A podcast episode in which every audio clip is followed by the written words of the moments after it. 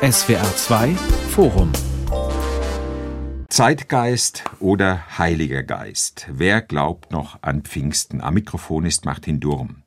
Es ist ein sperriges Kirchenfest, eins, das ganz ohne Geschenke und ohne sentimentale Bräuche auskommen muss. Es ist ein Fest des Geistes, der Feuerzungen, heute würde man sagen, der Inspiration. Dabei weiß gerade mal die Hälfte der Bundesbürger, was da überhaupt gefeiert wird. Deshalb kurz vorweg ein klein bisschen Religionsunterricht. Pfingsten ist nach Weihnachten und Ostern das dritte sogenannte Hauptfest im Kirchenjahr. Der Name leitet sich ab vom griechischen Pentekoste, also 50. Der Heilige Geist kam nämlich nach christlichem Glauben 50 Tage nach Ostern, also der Auferstehung Jesu, auf seine engsten Gefährten hernieder. Und damit war dann auch die Kirche geboren. Soweit, so gut überliefert in der Apostelgeschichte Kapitel 2, geschrieben um 90 nach Christus.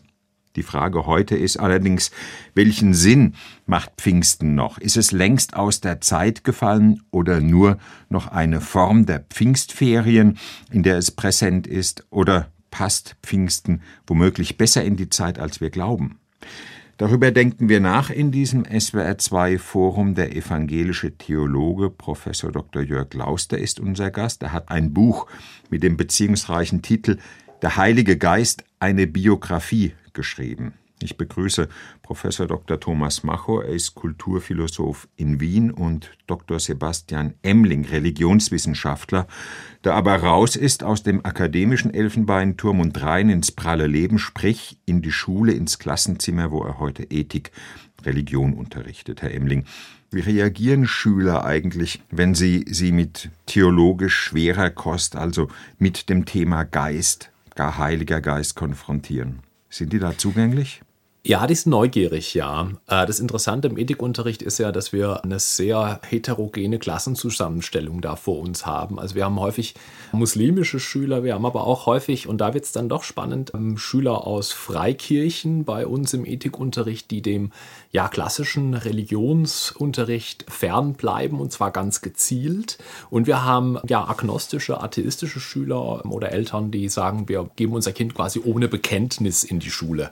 Und dieser Mix ist ganz spannend. Das heißt, wir haben eigentlich von den Verteidigern einer Präsenz des Heiligen Geistes in dieser Welt, ja, also wirklich auch ja, feurige Verteidiger bis hin zu großen Skeptikern, eigentlich alles an Schülern da vor uns. Das macht es natürlich spannend und auch immer herausfordernd, diese Themen Thematiken da im Unterricht zu behandeln. Steigen wir also auch in die Thematik ein. Herr Lauster, Hauptperson an Pfingsten ist der Heilige Geist. Er ist schwer fassbar, denn es gibt da keine Krippe, es gibt kein Kreuz. Wie ließe er sich für Sie als Theologe beschreiben? Das ist gar nicht so einfach zu sagen, denn das Christentum selber hat sich da nicht so eindeutig festgelegt. Wir haben die ersten Zeugnisse in der Apostelgeschichte, da war es, äh, Sie haben es eingangs beschrieben, Feuerzungen, äh, eine innere Erregtheit. Äh, wenn wir Paulus als einen der ersten Zeugen nehmen, den wir haben, dann ist die Wirksamkeit des Geistes so etwas wie eine innere Ergriffenheit, ein sehr intimes, im menschlichen Bewusstsein anzusiedelndes Erlebnis, das dann Menschen dazu veranlasst, das auf eine göttliche Einwirkung zurückzuführen und dafür wählt man den Namen Geist. Und da sieht man ja schon ein bisschen die ganze Bandbreite, die das ausmacht.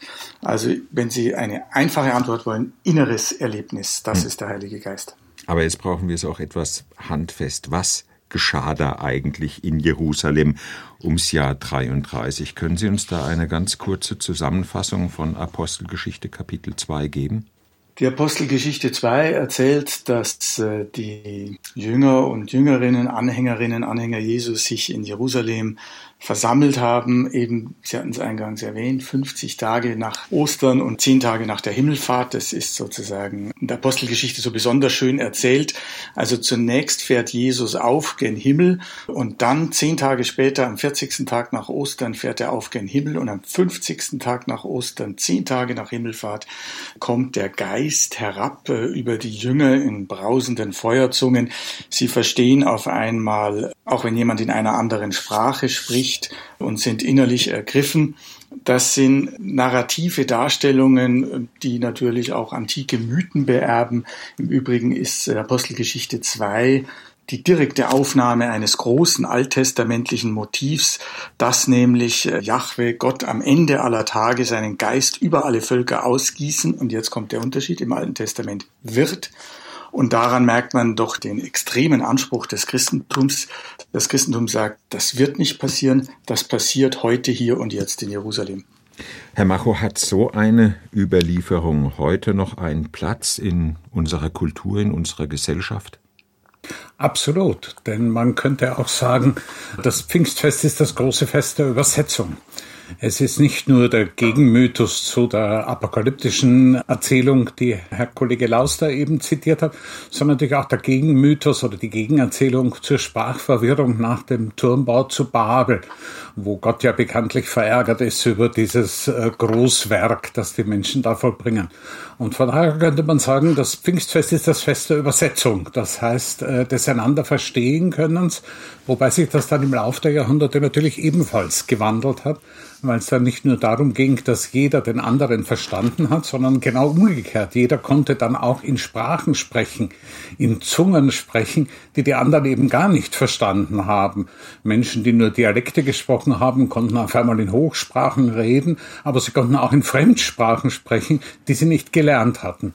Und das ist ein, wenn man so will, ein bisschen veränderter neuer Effekt, aber jedenfalls gilt bis dahin, und das ist etwas, was für die Gegenwart absolut bezeichnend und wichtig ist, Pfingsten ist das Fest der Übersetzung. Hm. Als Bild hat die Bibel diese Feuerzungen gewählt. Was assoziieren Sie als, als Kulturphilosoph und Geistesmensch mit diesem Begriff Heiliger Geist?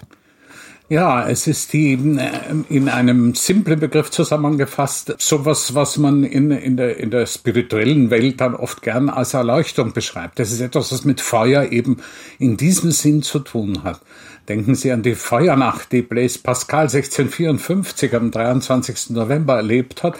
Da dreht sich eigentlich alles um dieses Bild des Feuers, das ihn trifft und bewegt und eben auch zu einer Art von, von Metanoia, von Umkehr zwingt.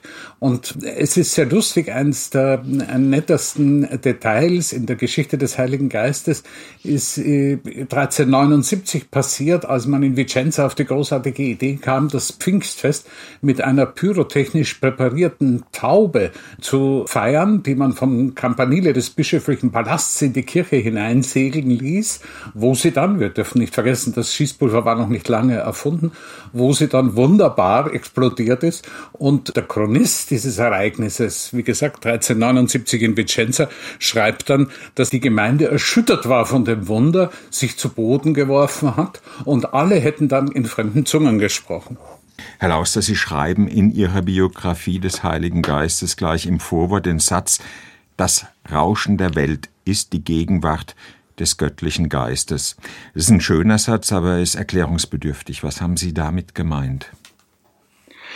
Ja, ich muss zunächst nochmal, also ich kann es im Radio nicht sehen, ich schmunzel hier vor mich hin. Herr Kollege Macho, ganz herzlichen Dank für diese Geschichte. Jetzt behaupte ich, der Biograf des Heiligen Geistes zu sein, aber ich kannte diese Begebenheit von 1379 in Vicenza nicht. Das ist eine großartige Geschichte, äh, die einfach auch äh, zeigt, wie dieses, dieses Explosive des Geistes auch liturgisch im Christentum hineinwirkt. Also da muss ich jetzt einfach nochmal meine Begeisterung Ausdruck verleihen dürfen, aber ich ziehe mich natürlich nicht Ihrer Frage, Herr Durm. Das Rauschen ist jetzt schon die sehr moderne Variante. Das ist auch ein Link zu diesem Vicenza-Ereignis. Man möchte den Geist natürlich eben ob seiner Unsichtbarkeit. Eines der häufigsten biblischen Synonyme für Geist ist Wind, äh, den man auch nicht sehen kann und doch spüren kann. Ob seiner Unsichtbarkeit manchmal dingfest machen. Das klappt aber nicht, äh, wie man dann in Vicenza, also das sind die Versuche, so dass ich sagen würde, seine eigentliche Wirksamkeit ist, wenn wir das Wort des Windes wirklich ernst nehmen. Und mit Rauschen ist gemeint, dass wir so viele Erfahrungen in unserer Lebenswelt machen können, in denen so etwas aufleuchtet, ein Gegebensein einer höheren Wirklichkeit, die wir uns weder gleich erklären können, noch auch gleich erklären müssen. Und da finde ich die Metapher des Rauschens, finde ich eine sehr starke Beschreibung für die Geistesgegenwart. Und das steckt ja dahinter. In diesen Phänomenen, in denen diese höhere Dimension der Wirklichkeit aufleuchtet, das ist ja der Sinn der Rede vom Heiligen Geist, ereignet sich tatsächlich so etwas wie Gottes Gegenwart. Die gibt es in der Kirche, aber sie gibt es eben auch in Phänomenen unserer Lebenserfahrung. Herr Emling, Rauschen, Brausen, Wind, das alles sind ja Bilder, die variieren, manchmal auch als Hauch oder als Atem. Tastet man sich so an etwas heran, das zumindest für den Gläubigen nicht sichtbar, nicht greifbar, aber trotz allem spürbar gegenwärtig ist? Ja, also ich muss auch über diese Kombination der Sichtbarkeit und der Unsichtbarkeit schmunzeln, weil ich als Religionswissenschaftler natürlich viele, viele Jahre mit dem ja, Studieren und Anschauen religiöser Handlungen und Praktiken zugebracht habe, schwerpunktmäßig in den USA, einem Land, in dem die Pfingstkirchen, auf die wir sicherlich auch noch zu mhm. sprechen kommen, ähm, ja, sehr, sehr prominent sind. Ja, also Tausende von Leuten pro Woche in die monumentalen Kirchengebäude ziehen und bringen diese Sichtbarkeit und Unsichtbarkeit ja auf unglaublich für mich auch eindrückliche Art und Weise immer wieder zu sehen war. Also das Zungensprechen hat der Amacho ins Spiel gebracht, die Feuerzungen, also die körperlichen Reaktionen, die wir da immer anschauen konnten ähm, dass etwas Unsichtbares, etwas, was ähm, rauscht oder was irgendwie da ist, aber nicht greifbar wird, sich dann plötzlich ganz, ganz mächtig körperlich manifestiert bei Menschen, die dann in Zungen sprechen, die ohnmächtig werden, die umfallen, ähm, die, die äh, tanzen, die schreien. Ähm, diese Kombination war für mich auch als Religionswissenschaftler von Anfang an eigentlich eine, eine sehr, sehr spannende Geschichte. Und diese Gegensatzpaare, die der, äh, der Heilige Geist oder die das Phänomen Heiliger Geist da zusammenbringen kann, sind sehr, sehr, sehr, sehr spannend und sehr, sehr eindrücklich und wirkmächtig dann auch in diesen Kirchen zu sehen.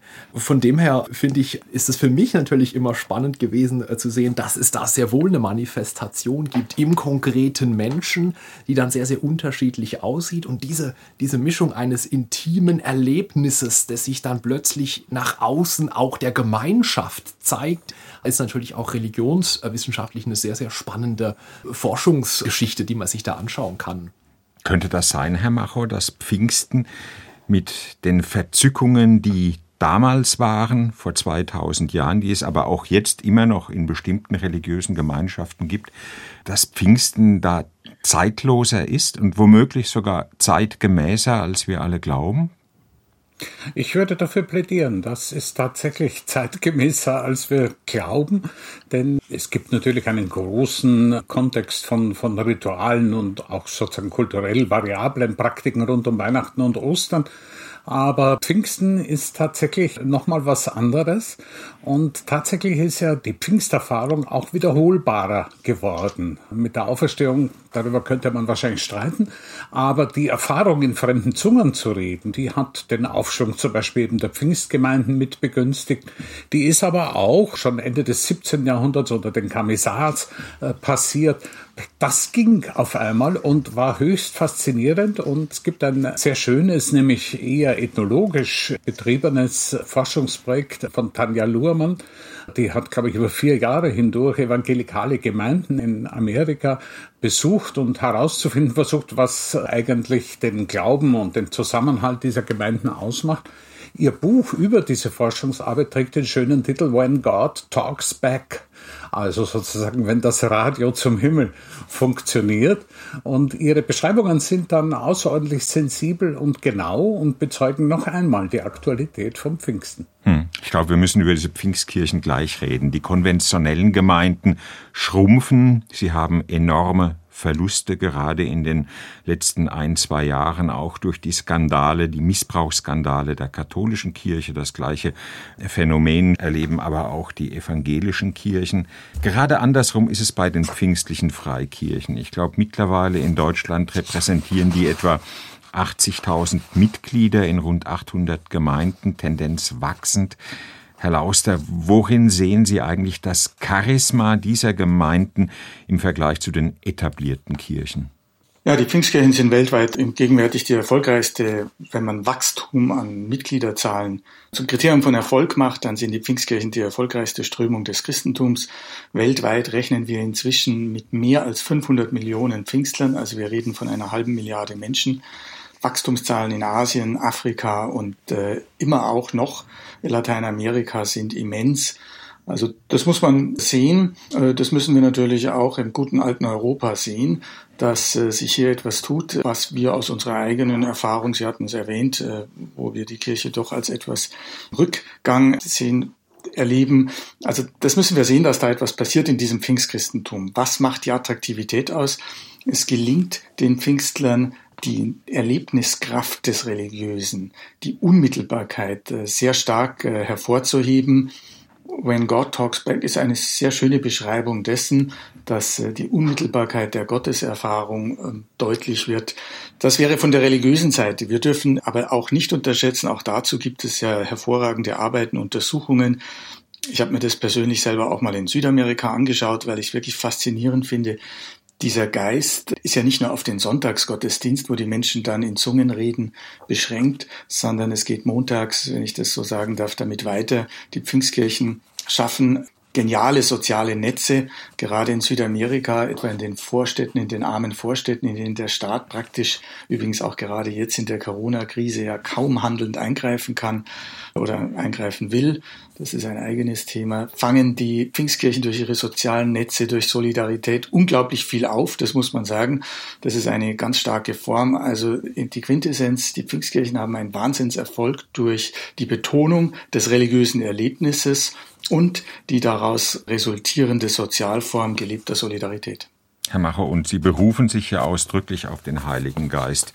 Aber diese ganzen Inszenierungen, perfekte Inszenierungen, wie wir gerade gehört haben, auch von Herrn Emling, die zielt ja weniger auf den Verstand, sondern wirklich aufs Gefühl, auf das rein ekstatische Erlebnis. Ist das womöglich das, was die Pfingstkirchen haben und was die etablierten nicht mehr haben? Ja, das scheint mir so zu sein. Das wäre auch meinerseits eine, eine Frage an den Religionswissenschaftler, natürlich auch an Herrn Lauster als Biografen des Heiligen Geistes. Es sieht ja so aus, als wäre der Erfolg der Pfingstkirchen eben mit diesen ekstatischen Erfahrungen verknüpft, die man eben auch mit Blick auf die gesamte Religionsgeschichte beschreiben könnte unter einem Titel, den wir normalerweise eher negativ bewerten, nämlich Besessenheit. Besessenheit hieß immer, man ist sozusagen okkupiert von einem bösen Geist. Dabei wird vergessen, dass in der Religionsgeschichte das Besessenwerden durch den guten Geist sozusagen die Ekstase mindestens ebenso wichtig, mindestens ebenso bedeutsam war, wie die Furcht oder die Sorge davon, von einem bösen Geist besessen zu werden. Das heißt, Besessenheit durch, wie immer wir es jetzt nennen wollen, durch den guten Geist, durch das Göttliche, das war ganz entscheidend für die gesamte Geschichte der Religionen und ist äh, vielleicht auch noch der Hintergrund von dem, was dann auch bei den Philosophen als Inbegriff des Lebensglücks gilt, nämlich die Eudaimonia im Griechischen Menschen, die zum Beispiel Aristoteles in seiner nikomachischen Ethik beschreibt. Eudaimonia, das heißt eigentlich sozusagen in einer Art von, von Company, in einer Gemeinschaft mit dem guten Geist, dem guten Daimon zu leben. Eu ist immer sozusagen das Griechische für gut und der Daimon, ja, das ist vielleicht auch so etwas wie eine innere Stimme, denn er wird hauptsächlich beschrieben als etwas, was man akustisch wahrnimmt. Eudaimonie, das ist sozusagen das Zusammenleben mit dem guten Geist und genau das wird in diesen ekstatischen Erfahrungen von Pfingsten eben auch ein Stück weit adressiert. Ich finde es interessant, dass Sie den Aristoteles reinbringen, Herr Macho. Ich habe direkt an die Schwalbe gedacht, die bei Aristoteles erwähnt wird. Eine Schwalbe, die noch keinen Sommer macht. Die Eudaimonia ist ja bei Aristoteles gerade nicht ein punktuelles, ekstatisches, einmaliges Gefühl, sondern Richtig, die Suche ja. nach dem guten Leben ist ja auf, auf Dauer ausgelegt. Und das finde ich einen ganz interessanten Punkt, den wir da, glaube ich, auch verbinden können, was Herr Lauster gesagt hat. Wir haben diese äh, Pfingst, unter anderem Pfingstkirchen als all-inclusive Kirchen versucht ein bisschen zu beschreiben. Das, und zwar gar nicht despektierlich, im Gegenteil, weil wir haben genau das festgestellt. Wir haben diese sehr starken, die Menschen bewegenden, punktuellen Erlebnisse an klassischerweise Sonntagen, aber teilweise sind diese Kirchen so groß, dass sie mit einem Sonntag gar nicht auskommen. Sie brauchen einen zweiten Tag in der Woche, das war dann teilweise der Mittwoch oder wie auch immer. Und neben diesen punktuellen Erlebnissen haben sie aber sehr starke bindende Kräfte, die die Menschen, die in die Kirchen kommen, über die Woche und über ihr ganzes Leben an diese Kirche binden und halten und das Erleben des Heiligen Geistes quasi perpetuieren und ihn ja, habituieren in eine bestimmte Haltung eingießen, sodass ich montags beispielsweise antrete und einen Freiwilligendienst mache im Kindergarten, ja, oder dass ich beispielsweise Mitorganisator eines Mudruns, also eines Schlammlaufes bin, ja, also wie auch immer, ich gebe jetzt einfach Beispiele, die wir da erlebt haben. Äh, was mir wichtig ist, ist zu sagen, dass es niemals bei diesem einzigen, einzelnen, ekstatischen Gefühl bleibt, also es bleibt nicht bei der einen Schwalbe, um wieder mit Aristoteles zu sprechen, sondern es wirkt, es wiederholt sich, ja, es ist nicht so, wir haben dieses sehr starke Gefühl, diese eindrückliche Performance an diesen Hochtagen, ja, wie dem Sonntag zum Beispiel. Aber wir haben auch diese Bindung in Prozesse und in Strukturen der Kirche hinein, wo dieser Heilige Geist äh, tagtäglich und wöchentlich dann auch tätig wird und tätig bleiben muss beim einzelnen äh, religiösen Menschen, der dorthin geht.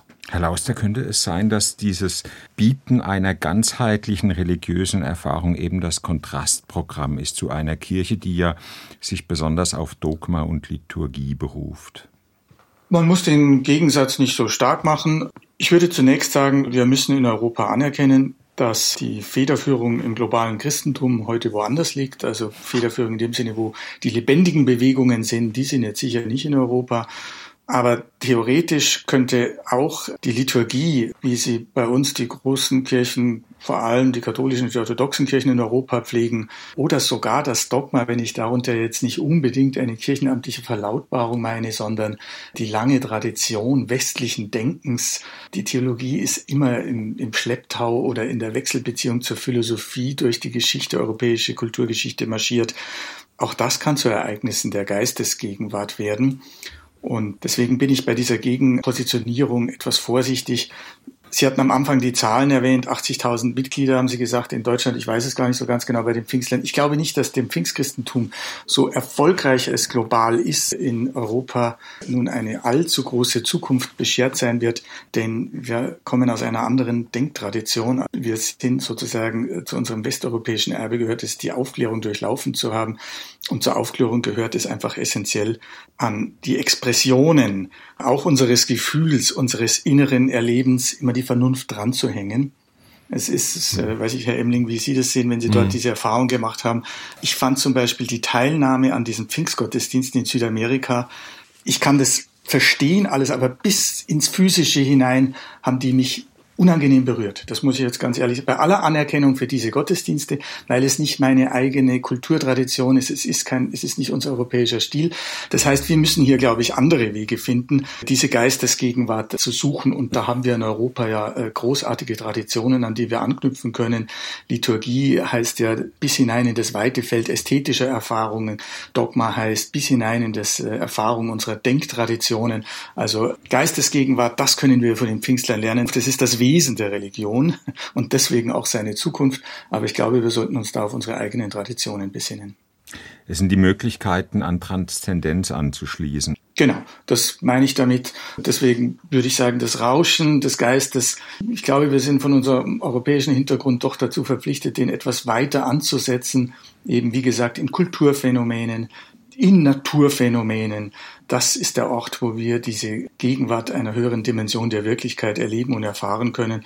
Und das sind unsere Orte der Geistesgegenwart. Herr Macho, gehen wir nochmal zurück 2000 Jahre nach Galiläa. Und wenn man sich einfach mal anschaut, was da an diesem Pfingsttag laut Überlieferung geschehen sein soll, dann ist das ja im Grunde so etwas wie ja, ein, ein radikaler Gegenentwurf zur Gesellschaft. Die Jünger Jesu, so heißt es da, verkauften alles, jeder sorgte für den anderen, sie waren ein Herz und eine Seele. So wird diese Urgemeinde beschrieben, als Pfingsten geschah. War das womöglich, was da beschrieben wird, war das womöglich sogar der Beginn einer Art sozialen Utopie, verbunden natürlich mit religiösem Erweckungserlebnis, aber einer sozialen Utopie, die ja bis heute noch spürbar ist? Ich würde sagen, das war eine solche soziale Utopie und die ist, ist heute natürlich auch äh, noch immer sehr einflussreich und interessant. Also diese Vorstellung, vielleicht nicht nur jetzt ein Herz und eine Seele zu sein, denn das ist unter Bedingungen moderner oder spätmoderner Gesellschaften vielleicht nicht ganz so einfach, aber jedenfalls doch eine Art von Zusammenhalt und Solidarität zu erfahren, die dann sozusagen metaphorisch oder von der eigenen Erfahrung her eben als, als Geist beschrieben werden kann.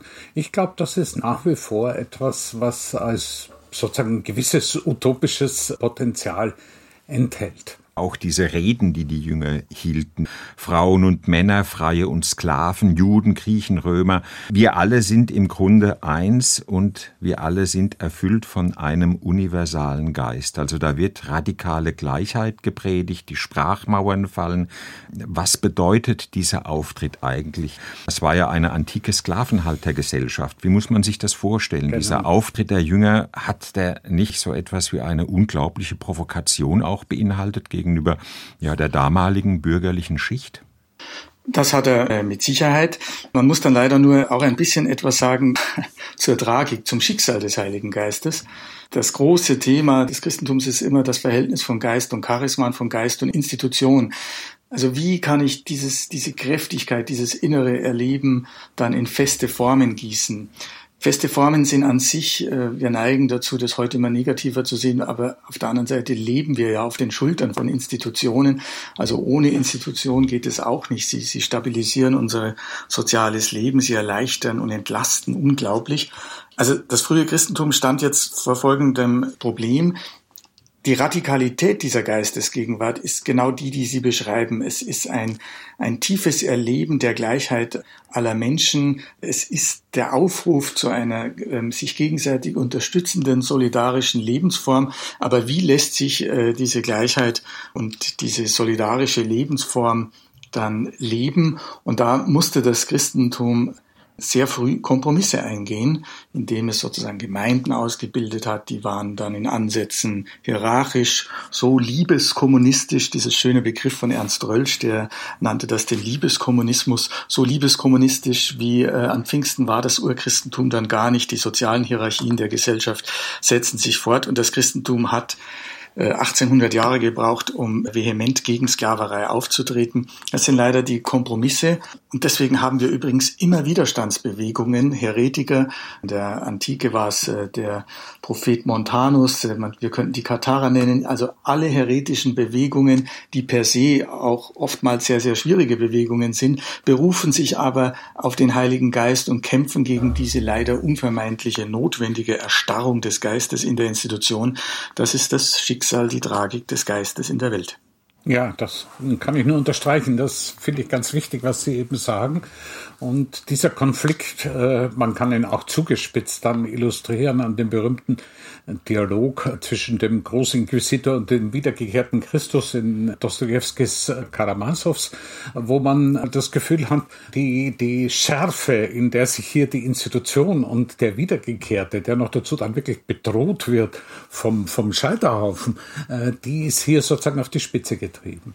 Und natürlich spielt das immer noch eine Rolle und hat etwas mit Tragik auch in dem Sinn zu tun, als es sozusagen ein Konflikt ist, der unausweichlich scheint, der nicht vermeidbar erscheint. Und ich will ja jetzt auch nicht äh, nur sozusagen die ekstatischen religiösen Bewegungen äh, glorifizieren. Mir ist schon klar, dass es da auch viele Ansätze für Kritik und Vorsichtigkeit im Umgang mit denen gibt. Aber was, was mich daran fasziniert, ist eben, dass der Aufstieg eines Begriffs, einer äh, Idee von religiöser Erfahrung tatsächlich in einer Art von Union mit der Aufklärung passiert. Das ist eben etwas, was nicht im Widerspruch und im Jenseits der Aufklärung passiert, sondern was dann tatsächlich auch eine Vielzahl von Wissenschaftlern ab dem 19. Jahrhundert beschäftigt. Und das geht dann bis zur Psychoanalyse. Mich hat sehr amüsiert, dass etwa der Zürcher Pastor Oskar Pfister, der mit Freud korrespondiert hat über, die, über seinen Traktat Die Zukunft einer Illusion Und Pfister hat dann wiederum damit experimentiert, seine psychoanalytische Behandlung mit Hilfe von Zungenreden zu betreiben. Das heißt, er hat seine Patientinnen und Patienten in eine Trance versetzt, die ihnen ermöglicht hat, diese Art von Zungenrede zu praktizieren, hat dann mitgeschrieben, hat ihnen das dann vorgelesen und wollte, dass sie frei dazu assoziieren. Er hat sozusagen dieses Medium benutzt als ein Medium der Selbstverständigung, was ja auch ein Effekt oder eine, eine Tätigkeit ist, die dann beide Impulse verbindet, sowohl das Ekstatische, das Spirituelle, aber auf der anderen Seite auch das Analytische. Wir benutzen diesen Begriff so selbstverständlich, Zungenrede. Herr Lauster, können Sie einfach kurz erklären, was das eigentlich bedeutet, was damit gemeint ist? Ja, das ist ein Phänomen, dessen Herkunft äh, uns übrigens gar nicht so klar ist, aber äh, sie ist erstmalig erwähnt im ersten Korintherbrief des Apostel Paulus. Den können wir ziemlich präzise datieren auf Anfang der 50er Jahre unserer Zeitrechnung, also nach Christi, ähm, sagen wir 52, 53 erwähnt. Ähm, der Apostel zum ersten Mal dieses Wort und es scheint in Korinth diese Praxis gegeben zu haben, dass die Gemeindeglieder in ihrer Ekstase in Zungen gesprochen haben. Das ist die Luther-Übersetzung. Das heißt, sie haben Laute artikuliert, die in keiner Sprache ähm, verständlich sind. Und das Wundersame daran ist, dass die anderen entweder diese Sprache verstanden haben oder aber irgendwie mit dieser Ausdrucksform etwas äh, anfangen konnten. Und daher ist diese Zungenrede, also das, der Artikulation von menschlichen Lauten, die aber mit keiner auf der Welt vorhandenen Sprache identisch sind, sozusagen als Zeichen der religiösen Ekstase, das ist bis heute äh, das Erkennungszeichen äh, von Pfingstgemeinden. Herr Emling gibt Paulus es übrigens, entschuldigen Sie, wenn ja, ich das noch anfügen bitte. darf, mhm. ganz äh, Paulus ist da übrigens, äh, wir können äh, von den Alten doch noch was lernen. Äh, Paulus geht sehr klug damit um und sagt, äh, ich paraphrasiere das jetzt, äh, wenn ihr, liebe Korinther, das zum Ausdruck eurer eures religiösen Erlebnisses braucht, dann ist das okay, dann könnt ihr das praktizieren. Aber Vorsicht, nicht alles, äh, was sozusagen aus euch herauskommt, erbaut die anderen. Und das religiöse Gemeinschaftsleben sollte sich doch daran orientieren, was sozusagen intersubjektiv vermittelt werden kann. Äh, also der zarte Wink, äh, vielleicht doch von der Glossolalie zur normalen Rede zurückzukehren, damit einem die anderen auch verstehen können. Herr Emling, wie erklären Sie sich eigentlich, dass diese doch sehr seltsamen Phänomene, so wirkten sie jedenfalls auf einen Außenstehenden, vielleicht wirkten sie ja auch so vor 2000 Jahren, letztendlich nicht dazu führten, dass wir es mit einer lokal begrenzten, zeitlich begrenzten Sekte zu tun hatten und haben, sondern dass daraus ja eine der großen Weltreligionen geworden ist. Ja, ich sehe in der Aufwertung der Individualität, also die Aufwertung des individuellen Erlebens. Stellen Sie sich vor, Sie haben vor 2000 Jahren angesprochen, da kommen ein paar und die sagen, wir haben das erlebt und die treten gegen ein religiöses Establishment auf. Ja, und die individuelle Erlebnisebene ist plötzlich die neue Legitimation für meine eigene Religiosität, für mein eigenes religiöses In der Welt sein. Und jetzt springe ich 2000 Jahre äh, wieder nach vorne, so ein bisschen in unsere Zeit, in dieses, ja, vielleicht die Pfingstkirchen gründende Erlebnis oder äh, diese Begebenheit. Ähm, 1906 wird da häufig als Jahreszahl genannt, die Azusa Street in, in Kalifornien. William J. Seymour war da ein einflussreicher Pastor, ähm, der diese Pfingstkirchen so, ja, ist so ein bisschen der Gründungsnarrativ auf den Weg gebracht hat. Und spannend an der Sache ist, dass William J. Seymour ein dunkelhäutiger Pastor war. Und sie haben die soziale Utopie angesprochen. Das heißt, was wird auf den Weg gebracht? Hm, auf den Weg gebracht wird mein eigenes, individuelles, inneres Erlebnis, mein eigenes Gewahrsein und Gewahrwissens des Heiligen und Spürens des Heiligen Geistes ist die Legitimation für meine Religion und für mein Religiössein. Und das ist natürlich etwas, das kann mir auch niemand nehmen. ich brauche auch nicht einen bestimmten Bildungsgrad, ich muss nicht lesen können, ich muss nichts äh, ja, irgendwie externes erreicht haben. Ja, mein Erlebnis reicht aus, um dafür hinzustehen und sagen, ich habe Gott erlebt, Gott ist bei mir, Gott hat mit mir gesprochen, er hat mir geantwortet. Äh, und das ist natürlich eine transzendierende Kraft, die dieser Heilige Geist hat. Und zwar ähm, soziale Schranken transzendierend, Hautfarben transzendierend und so weiter und so fort. Was dann dazu führt, dass ich glaube, dass dieses Pfingstfest ähm, ja wie die Faust aufs Auge in die Moderne passt weil, weil das Pfingstfest das Fest ist im Vergleich zu Weihnachten und Ostern, äh, bei dem der Blick eigentlich nicht auf Jesus Christus gerichtet ist, dass er geboren wurde, dass er gestorben ist und auferstanden ist, sondern auf mich als Gläubigen und ich als Gläubiger tatsächlich derjenige bin, der dieses Fest und die Bedeutung dieses Festes mit begründet. Und ich glaube, das ist eine Kraft, der in diesen Kirchen sehr, sehr greifbar ist und der den Menschen ähm, zu einer sehr, sehr großen Selbstermächtigung in der Gestaltung ihres religiösen Lebens ähm, dann auch dient und ja ihnen eine Kraft gibt, ihr Leben da irgendwie auf eine Art und Weise religiös wirksam zu erleben und zu empfinden. Hm. Herr Macho, hat sich der moderne Geistbegriff, so wie wir ihn heute verstehen, inzwischen längst losgelöst von diesem christlichen Hintergrund, über den wir die ganze Zeit reden? Wabert der sozusagen äh, religionsneutral durch unsere Zeit inzwischen? In Form von, von Inspiration zum Beispiel, Inspiration in der Kunst, Kreativität? Ja, natürlich äh, hat sich der Geistbegriff erweitert und, und verändert, auch durch den Einfluss der Philosophie, aber wie Sie richtig bemerken, eben auch durch die ästhetischen Kontexte, die dabei berührt werden. Dass die Kunst selber auch ein Stück weit da das Erbe von, von solchen ekstatischen Erfahrungen angetreten hat, das könnte man an vielen Beispielen belegen. Und tatsächlich äh, hat auch schon einer der früheren Theoretiker, der Glossolalie und der Zungenrede, darauf hingewiesen, dass ja vielleicht die Lautgedichte des Dadaismus ähnliche Versuche sind, dass die Ekriturautomatik, die die Surrealisten betrieben haben, das automatische Schreiben, etwas ähnliches sei wie eine solche dann eben religiös konnotierte Praxis. Das heißt, es gibt hier einen, einen wie soll man sagen, eine Verbindung, einen Verbindungsweg zwischen den religiösen Erfahrungen und den kreativen, künstlerischen Erfahrungen, die gerade auch in Bezug auf das Ekstatische dann oft in, in große Nähe zueinander geraten.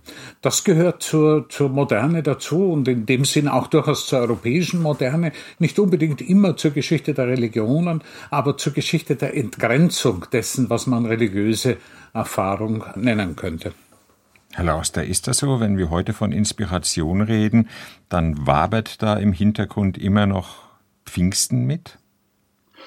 Ja, also ich würde das sehr äh, unterstreichen und kann mich dem durchaus anschließen, äh, was äh, Herr Macho sagt. Wabern ist, ich glaube, in unserer Umgangssprache jetzt kein positiv besetzter Begriff, aber ich finde ihn in dem Fall genau richtig und eigentlich ist es auch was Positives äh, im Sinne von, da ist ja etwas da, ich kann es nicht genau fassen, und im Übrigen, warum sollte ich das? Woher kommt dieser Wahn, alle Lebensphänomene sozusagen in ein klares Korsett zu bringen? Man kann das sehr schön zeigen an dem Inspirationsbegriff. Also bis einschließlich die komplette Romantik hat diese religiösen Konnotationen des Inspirationsbegriffs bestens bedient. Ich meine, Sie haben es jetzt sehr steil formuliert, ist in diesen ästhetischen Phänomenen Pfingsten im Hintergrund. Äh, das hätte jetzt kein Romantiker in dieser Form gesagt, aber ich glaube, er hätte dem nicht widersprechen können. Denn natürlich wird hier dieses religiöse Erbe angezapft. In der zweiten Hälfte des 19. Jahrhunderts gibt es ein bisschen, aber es ist unglaublich faszinierend zu sehen. Nietzsche beispielsweise was da passiert. Äh, zum einen wird dieses religiöse Erbe subkutan eben doch noch abgerufen. Zum anderen gibt es da natürlich eine große Gegenbewegung. Max Ernst beispielsweise hat sich zur Inspiration hat gesagt, es sei der letzte moderne Mythos. Das ist interessant. Es gibt schon, das kann ich nicht verleugnen, Tendenzen der modernen Kunst, wo man sagt, was wir unter Inspiration verstehen, hat mit dem, was das Christentum unter Pfingsten versteht, nichts zu tun.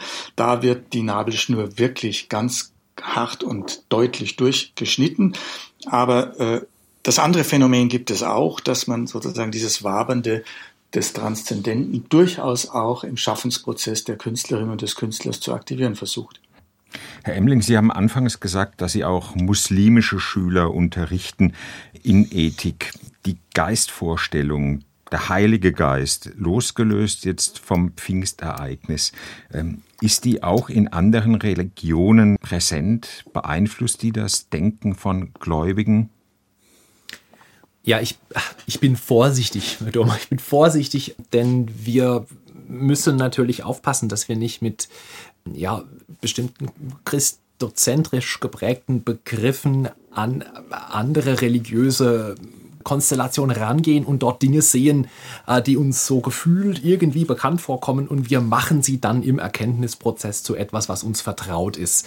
Aber äh, es ist ganz sicher so, dass auch meine muslimischen Schüler damit etwas anfangen können. Ähm, ich würde sagen, es ist immer aber das ist eher eine unterrichtliche Erfahrung, dass man aufpassen muss, wie man ja bestimmte ganz klar aus einem zunächst mal religiösen Kontext kommende äh, Bereiche irgendwie thematisiert, um nicht sofort irgendwie eine, eine Distanzierung oder eine sehr starke Affirmation äh, hinzukriegen.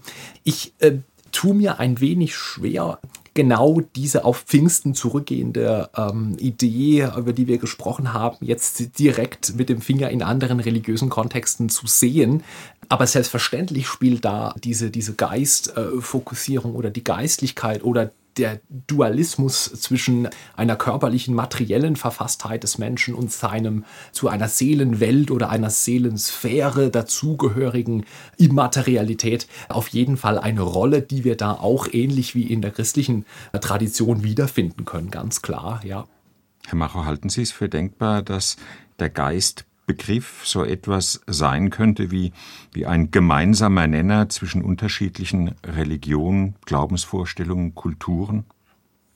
Absolut. Ich denke, dass dieser Geistbegriff eben tatsächlich eine Verbindung stiftet zwischen verschiedenen Religionen. Und ich denke, es ist auch ganz wichtig, und so verstehe ich jetzt auch den Einspruch von äh, Herrn Emling, es ist ganz wichtig, sich in Erinnerung zu rufen, dass Pfingsten ja nicht das Ursprungsereignis für diesen Geistbegriff ist, sondern selbst in einer großen Kontinuität von religiösen Erfahrungen, von spirituellen oder ekstatischen Praktiken steht, die und natürlich auch im Kontext von Begriffen steht, die das zu Ausdruck bringen. In der griechischen Philosophie ist nicht nur bei Platon, ist grundsätzlich klar, dass man, wenn man etwa vom Menschen redet, man immer drei Instanzen im Auge hat. Man hat natürlich die Physis, den Körper im Auge, man hat natürlich die Seele, die Psyche im Auge, aber daneben gibt es dann noch das, was die Griechen Pneuma nennen. Dieses Pneuma ist natürlich älter als das Pfingstereignis selbst und das spielt eben gegenwärtig auch in den Künsten, auch in den Inspirationserfahrungen, die Sie lieber Herr Durm, zitiert haben, eine ganz große Rolle. Herr Lauster, ohne Weihnachten und Ostern ist das Jahr schwer vorstellbar, aber äh, könnte man als Durchschnittschrist womöglich nicht ganz gut auf Pfingsten verzichten, ohne all das Wichtige, Wertvolle, über das wir gerade geredet haben, einfach im Alltagsbewusstsein würde es dem Durchschnittschristen allzu großen Schmerz zufügen, wenn er dieses Fest letztendlich unterschlagen würde im Kirchenjahr? Also Sie erwarten ja vermutlich nicht, dass ich auch nur den Hauch einer Chance habe, äh, die Frage zu bejahen. Die Frage äh, hat am Ende eher etwas damit zu tun, dass viele Leute an Weihnachten und an Ostern in die Kirche gehen, weil sie damit etwas verbinden und dass an Pfingsten die Kirchen längst nicht so voll sind. Und, und da ja, frage ich mich, warum äh, das so ist. Ja, nein, nein, ich habe Sie schon ganz richtig verstanden. Weihnachten und Ostern sind selbst in unserer äh, zunehmend säkularer werdenden Kultur einfach so fest verankert. Ich wohne ja in Bayern bis ins Brauchtum hinein und das ist auch gut so, da, da sollen wir nichts dran ändern und wir sollten auch nicht glauben, dass jetzt Pfingsten da sozusagen als, als Fest immens aufgewertet werden muss.